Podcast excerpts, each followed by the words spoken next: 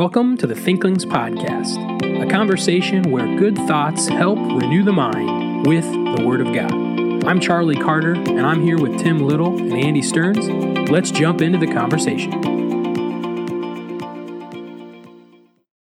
Welcome to the Thinklings Podcast, summer episode. Spectacular. How are we doing? I'm doing good. Yeah, it's been uh, a nice summer so far. Yeah, lots of summery things. Yeah. Well, What kind of It's just a- summery things are they, Charlie? it's just a nice change from all those days when we were recording and it was snowing, and now it's not snowing and it's Ah, nice. you actually have warm weather. That- It was actually like really help your soul. beautiful today. Wow. It's gorgeous. Didn't you just get back from Idaho? I have just gotten back from Idaho. How was your trip? Idaho is great. there are mountains there. And um, Did you do hunting? no, uh, I was just visiting some friends in the Boise area. It's not- actually a piano pedagogy student at the University of Iowa. He has a PhD in piano pedagogy. Cool. and uh, went to our church in Williamsburg. And uh, he actually teaches at a classical Christian school in Meridian, Idaho, which is a suburb of Boise. So, That's Wow. awesome. Yeah, that's really great. Nate and Ashley, if you listen to this, uh, you're the best. They are. And the last name is really good too. Filippelli. Ooh, that is a fun one. I don't know if it's like actually whatever accent I was just attempting, but there's a character in a TV show that I may or may not have watched at some point or another whose last name is also Filippelli. But as always, we have some Thinklings business to tend to. Books and business. Okay, who's going first? I'm going first. All right, so I've been reading uh, Two Towers with uh, to my children. I've been reading through the Lord of the Rings trilogy. We're on the Two Towers. We have just wrapped up book three. Uh, if you're wondering, there are six books actually in the Lord of the Rings trilogy. I know six trilogy, huh? Well, there's two books in each one, so uh, that's kind of what's going on there. But um, the section I want to just highlight really struck me as I was reading to my children. It's when Sar- Saruman speaks. So after the Battle of Helm's Deep, okay, King Theoden and his entourage with Gandalf come to um, Orthanc, and uh, Saruman is at Orthanc, and he makes these statements, and um, it just made me. It just what resonated with me, and I brought this out to my children as well, is how truthful um, wrong can seem. Okay, how deceitful what is uh, wrong can really be. So I'm going to read through this section here, just a couple of quotes from Saruman and what he says. It's very different from the movie. So if you've read the movie, uh, this at least I thought it was very different. Okay, so uh, Saruman comes out after Wormtongue. Wormtongue comes out, then Saruman comes out, and he says, Well, is said now with a gentle question, Why must you disturb my rest? Will you give me no peace at all by day or night? Its tone was that of a kindly heart aggrieved by injuries undeserved. So, even in the rhetorical question that Saruman uses at the very beginning, he's like, I have been offended, I have been injured, I have been damaged by you. And this is done to persuade. And then in his next statement, But come now, said the soft voice, two at least of you I know by name. Gandalf I know too well to have much hope that he seeks help or counsel here. But you, Theoden, lord of the Mark of Rohan, are declared by your noble devices, and still more, more by the fair countenance of the house of Eorl. O worthy son of Thengel, the thrice renowned, why have you not come before, and as a friend? Much have I desired to see you, mightiest king of western lands, and especially in these latter years, to save you from the unwise and evil counsels that beset you.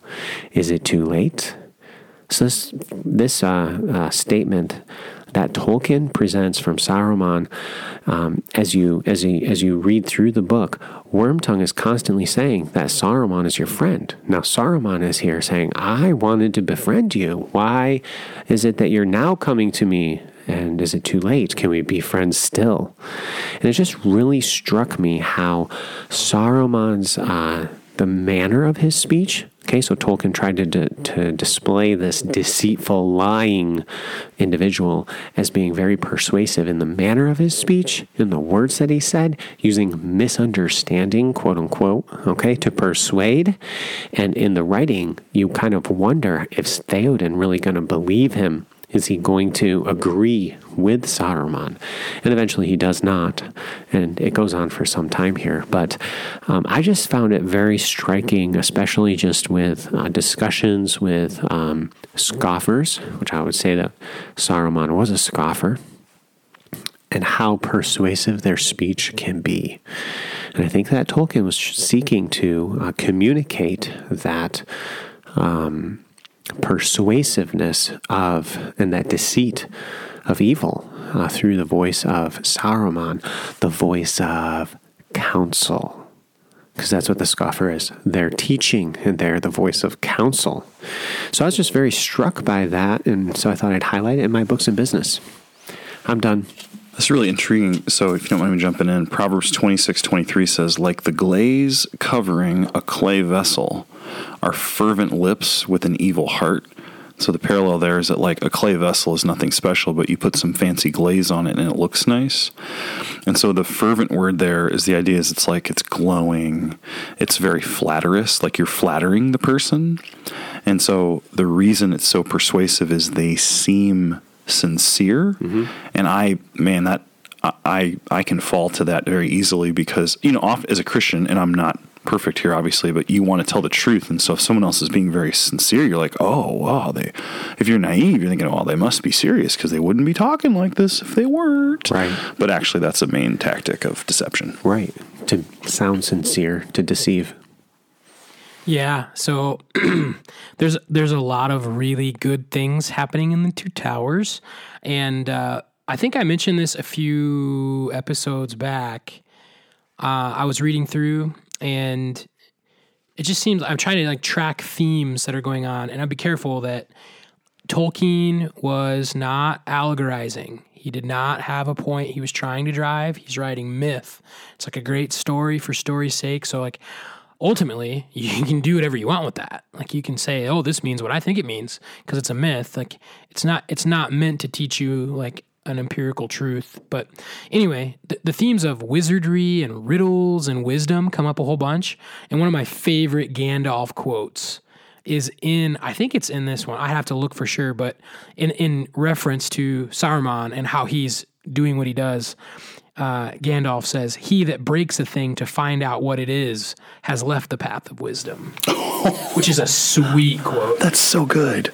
And then uh, there's there's another really good Gandalfy wisdom quote, and I think I even said this on the podcast when I was reading it a while back. But Gandalf is talking to Pippin at the end of book three, and he's talking about learning from mistakes. And the quote is, "No, the burned hand teaches best. After that, advice about fire goes to the heart." and so, like, don't good. touch that. Don't touch that. It's going to burn you. That was the Palantir. Yeah, it was. And so, um, but yeah, a lot of good things. And I would like to commend you, but also fault you that you mentioned this entourage at Orthanc and you didn't even mention Ents, Tim. They're all there. They're literally all there. There's a whole bunch of them.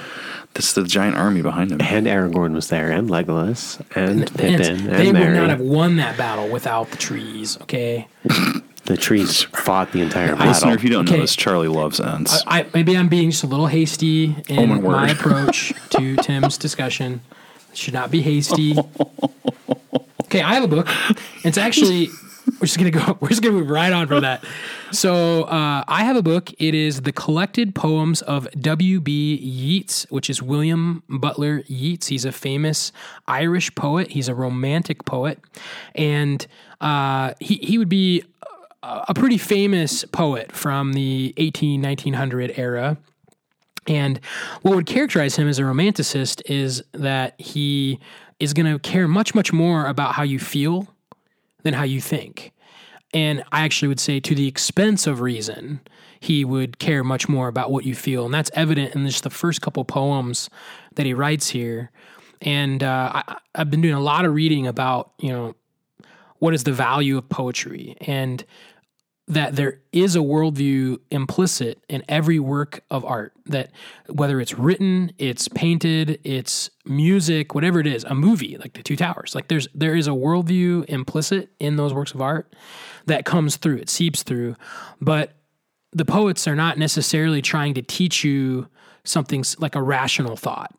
They're teaching you a felt thought, which I think it's different when you when you analyze poetry with a rational eye, you're kind of like doing exactly what the poet didn't want you to do. Um, and you know, of course, the one big breakdown of that idea is the poetry in the Bible, because there are literal truths that are being taught. So you, you can think through that on your own. You know, maybe we'll have a discussion about that at some point.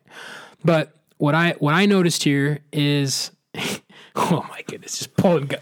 Andy just like drew his guns uh, like Tim and I are like ready. yeah. So we got thoughts. let me let me back up here. Well, so, it is Yates- rational. yeah. The Bible is rational. and emotions can be rational too, as long as they're according Correct. to truth. So I'm not I'm not throwing the baby out with the bathwater Right. here. But I just think when you when you approach a secular poet, Oh your yeah. first your first attempt shouldn't be to just like deconstruct the way they're feeling because what they're saying is not true. Because if you did that, then you wouldn't have any point in any mythology. Like there'd be no point to Greek mythology because well, it's not true, so don't read it. Well, there there actually is a, a really good value in reading the classics. Um, so anyway, so the first two poems in this uh, compilation is the Song of the Happy Shepherd, and then the next one, the Sad Shepherd. So it's like contrasting ideas, but the the thought that like seeps through in this first poem is how he really like doesn't think truth is a good thing. So he talks about the woods being dead and over is their antique joy. Of old, the world on dreaming fed. So the, the world used to feed on dreaming, the way you felt. This thing that's kind of abstracted out there. Gray truth is now her painted toy. So the world used to be fueled by the dream, and now it's just this bland meh truth. Yeah, it's gray. Yeah, and so he's he's kind of warning people against the truth here. Um, the very last couple of lines, uh, my songs of old Earth's dreamy youth, but ah, she dreams not now. Dream thou. The world is not dreaming anymore. You need to dream. And I'm just like, Ugh. like he's like telling someone to dream rather than think. So what's the difference? Is this the difference between like affections and passions? Hold on. So for far are poppies on the brow, dream, dream. For this is also sooth, and the idea is that this is also true. And uh, this is actually a really big idea when you get into like if you ever study the Inklings, uh, those guys like C.S. Lewis and Tolkien and Barfield Williams and uh, that whole host of people, they actually thought that you could focus on beauty for beauty's sake and you would arrive at truth. Like the imaginative process in you is a viable way to discern and find what is true. And so there's actually a kernel of truth in Yeats's poem about truth, where he's actually telling you not to pursue truth. Um, I think you can, in a sense, you can. I'm finger quoting. You can dream. You can look at things with an imaginative eye. And if you do seek what is beautiful, it will lead you to what is true. Uh, it's it's another way of pursuing what is what is true and beautiful and good. Uh, and what's really interesting is then in the next song, uh, next song, the next poet poem, where he's talking about the happy farmer. The happy farmer's the dreamer. But then the very next poem in the collection, this guy's trying to find someone to listen to him, and he goes to the oceans and the stars, and he's crying out for someone to listen, and there's no one there. And it's just like you can feel how he wants something, and they really want something to be true, and uh, how even you can read that poem and you can like, wow, that's depressing. And you're like, man, I really want there to be something there. And so, even like a romantic poet who actually has a very low view of truth, if you actually think about the poem, it actually does drive you to thinking about what is true. You want the thing to be true, even that he might deny is there. I don't know if that makes sense. A little bit. Yeah. It's So like, I just, I, I'm, I, he's he's a famous poet for a reason, and so I'm just trying to walk, walk through his works and try to anal. I mean, I want to be careful that just analyze it with my worldview and just like just tear it to shreds. I do think there, even in his hopeless uh, kind of emotional poetry at times, like that that second poem, which don't have time to read, but you read through that and it does leave you with a longing which you know hey here's cs lewis over here and what's his uh, whole big deal? Is like this longing for this thing that he can't find in this earth and that's i think expressed in the romantic poets actually really vividly and you can look at it with the christian eye and you can see it really clearly but maybe from within they maybe didn't see it themselves. I don't know. And actually, uh, I think it's W.B. Yeats, and it. I think it. I just looked it up to verify it. He was Celtic origin, so you, you pronounce the E A with just like, like a long A, so it's Yates. we had a student whose last name was yates once Oh yeah, Michael. he's not a poet No, Michael's not maybe a poet. maybe he is, and he should just email me and give me some good poetry. But M- Mike, write us a poem. Write us a poem and send it in. You can be a poem too. You guys are horrendous. I doubt he listens to this. I don't know. What do you guys think about that? You have any? I know you have thoughts on it. Well, I've done some stuff with Hebrew poetry, and I think that the poets, the, the Hebrew Bible, the poets, uh, what they're seeking to do is to affect the heart. And so, how do you do that? It's not supposed to be something that's solely int- intellectual. In Isaiah twenty nine thirteen, that's where the children of Israel went wrong, is that they sought to make it something that was uh, only intellectual. And so, what does poetry do? It, it affects, but it affects through the head. It doesn't affect through the, the tummy. It doesn't affect through the stomach.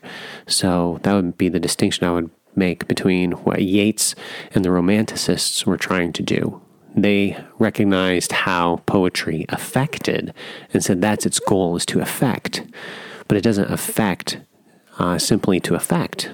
That would be the affecting of the guts, okay, the passions, the base desires of man. Instead, what the Hebrew poets are trying to do is affect through the head. It's connected to truth, logic, reason, and God. And I think we could even say too that I mean you you can affect for affecting's sake, but then you're you're not valuing what's true because you can feel things that are not true. Mm-hmm. Mm-hmm. And so I mean, even a poet like this can make you feel things like hopeless. Like nobody's out there listening. Yep. There's nothing there. And you can actually literally feel that mm-hmm. way, but that's not what's true. And that's what's you, you need to you should never check your brain when you read anything, even just like a silly poet about a happy shepherd. But I, I think it is it is interesting to read that and try to think it through. And then even as I read that as a believer, who you know is not a romantic in the in that sense, and um, don't don't gasp, Tim. did, you hear that? That- Wow. yeah. So I'm not I'm I'm not someone who prescribes to romanticism, but I can even uh, feel the way that the poet wanted me to feel. But then to to balance that with the reason, it's like to order it the right way is is the difference. It's so funny because in Western Civ 2, we talk about the Enlightenment tried to go all the way down the road of the intellect only, empiricism, only verifiable information, like that sort of thing. And then you, you didn't leave any room for not always proving every single thing you did. And there's this huge pendulum swing, and that's what the romantic movement follows after. And they're just they're just going for whatever's intuitive or spontaneous or whatnot. They're just basically rejecting a lot of that uh, academic intellectual stuff. So it is interesting, like the the, the teeter totter of sorts between like having thoughts and intellect and having these feeling experiences and how you balance them and work with them. And it it does seem like it seems to go one side or the other. Uh, okay, so my book actually would tie a little bit into that, and so I'm. It's really busy this summer. I'm prepping a new class this fall. I've not taught before, and I'm converting one of my classes into a different format.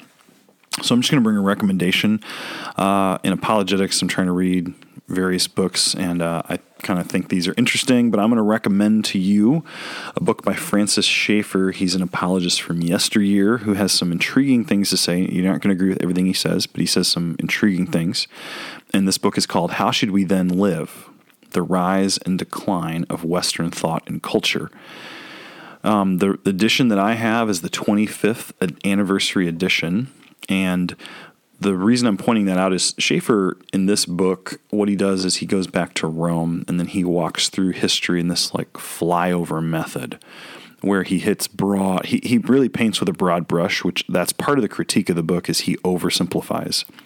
And uh, part of his popularity was probably his look and his his uh, ministry of having these uh, commune or these like uh, retreat places where people with intellectual questions could go and live and whatnot. I'm telling you, the ding on your phone, Charlie.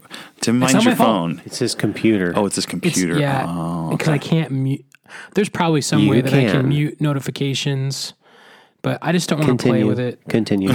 So Francis So- Schaeffer simplified things. Yep. So he simplified things probably too much in some cases, but uh, it's a really intriguing book for a couple of reasons. So if you if you read critiques of it, people say, yeah, he overstated things and it's not a good guide, and and I would agree with that. But he has a really intriguing way of communicating, and if you don't know anything about um, the history of ideas. This is an interesting book to have him just explain stuff to you. And he's quoting all kinds of people. So I think it's kind of fascinating. So I would recommend it as one of those books for like exposure's sake. He's going to talk about things you may have never heard of. So if you haven't heard of like the stuff we talked about just a moment ago, romanticism, intellectualism, and all that, this is all coming up in his book. He has one chapter where he talks about once meaning is gone and there's no transcendent reality, uh, the drug culture comes up because drugs are an avenue to transcendent experiences, and people don't have those anymore. And so he, that's part of what fuels drug culture later.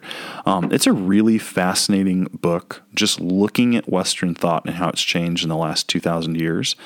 Um, I thought it was intriguing, and so I would put it like a five or a six. I don't know, probably five because if it's got some issues with it. But if you're looking for something a little a little more philosophical or just really intriguing like overview of history from an ideas perspective, it's a pretty fun place to start. I am uh, doing a little devotional today in Isaiah chapter 1. That's right. That's my segue. and um, it actually fits within the idea of all three of the books in the books in business today. So it's kind of neat how that has kind of come together. But in Isaiah, Trees, poetry, and apologetics. I can't wait I to didn't figure out how this talk about goes. cherries. I'm going to start calling you Bregalad. Bregalad? There's that one tree that's like the hasty ant. You're gonna you're gonna make him the hasty. Let's not forget that Treebeard gets hasty too, so it's not bad if Well, it's they in the all right get place. hasty when they start If you going really to war. wanted to get me by calling me a tree, you'd call me an ash tree, because like George MacDonald, ash trees are bad news bears. Okay, so Isaiah chapter 1. Bad news trees, my bad. verse 10. Isaiah 1, verse 10. Isaiah writes, Hear the word of the Lord, you rulers of Sodom. Give ear to the law of our God, you people of Gomorrah. So, Sodom and Gomorrah, obviously well known Old Testament themes. And here, the, chil- the leaders, uh, the rulers, and the people are both likened to Sodom and Gomorrah. So, they are, they are wicked. We'll just leave it at wicked. Verse 11 then states, To what purpose is the multitude of your sacrifices to me?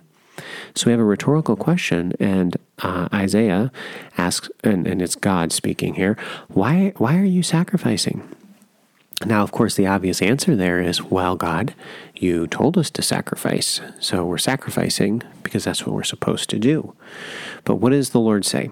So I'm going to start back at verse 11. To what purpose is the multitude of your sacrifices to me, says the Lord? I've had enough of burnt offerings of rams and the fat of fed cattle. I do not delight in the blood of bulls or of lambs or goats.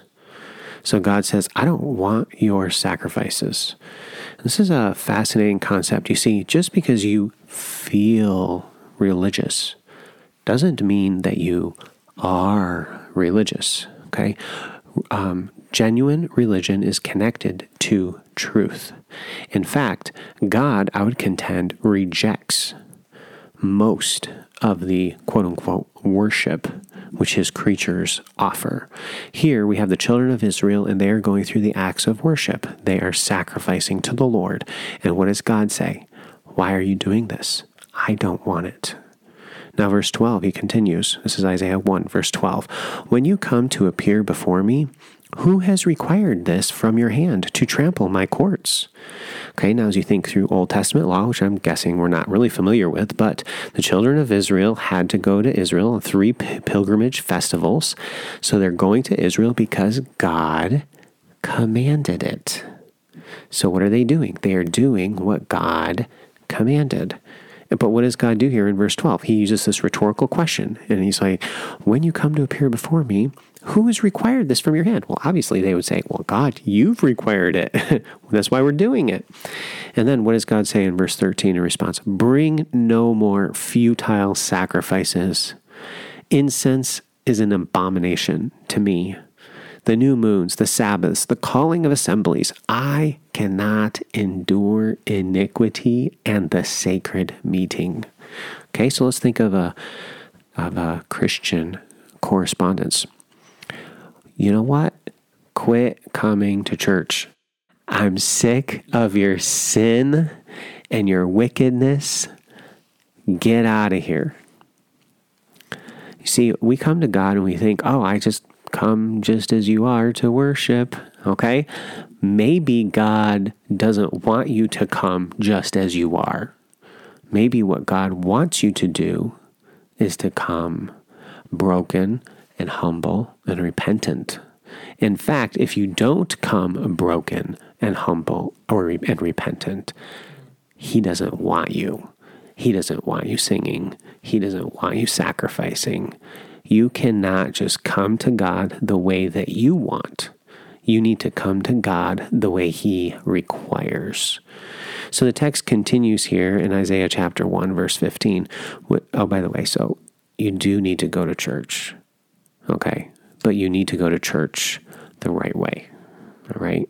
So repent and go to church to be refreshed, desiring to learn, not to put on some kind of a facade or to go through your motions of worship or whatever it is. Okay. God does not take delight in those things.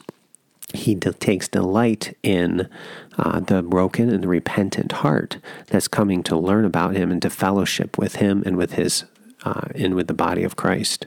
So now, back to Isaiah chapter 1, verse 15. When you spread out your hands, I will hide my eyes from you, even though you make many prayers. I mean, think about this. They're raising up their hands in prayer to God. And what does God say? Stop. I'm not listening to your prayers. I will not hear. And then he says, Your hands are full of blood. Your iniquity, your sin is what's separated us. But see, then it doesn't end there. God gives the, re- the answer, He gives the solution. I'm going to go through 16 and 17. You have a series of nine imperatives here wash yourselves, make yourselves clean. Put away the evil of your doings from before my eyes. Cease to do evil. Learn to do good. Seek justice. Rebuke the oppressor. Defend the fatherless. Plead for the widows. There's nine commands there, and they build upon each other. I'm not going to go through that. Verse 18 Come now, let us reason together, says the Lord. Though your sins are like scarlet, they shall be as white as snow.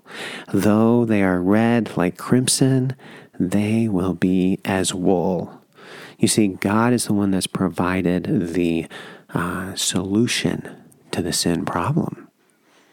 What is it um, that is required of us? Is to acknowledge, you know what, I am a sinner. I am broken. I cannot uh, do it. And so, what do I need to do? I need to repent and fall upon the mercy of God. God, you are the one that saves, you are the one that delivers, and I come broken before you. With that heart attitude, what does God then desire? The sacrifice, the presence, the communion. And I would encourage you as you go to camp, as you go to church, as you serve in VBS or whatever church ministry your church might be doing, I would encourage you to, to do it with a pure heart, with a holy heart before a holy God. Thank you for listening to this episode of the Thinklings Podcast. We would love to hear from you. If you have any feedback, suggestions, or potential topics that you'd like us to discuss, you can contact us through our email thinklingspodcast at gmail.com. Remember, don't let this conversation end with this podcast. Read good books, talk about them with your friends, and always continue to cultivate your mind. See you next time on the Thinklings Podcast.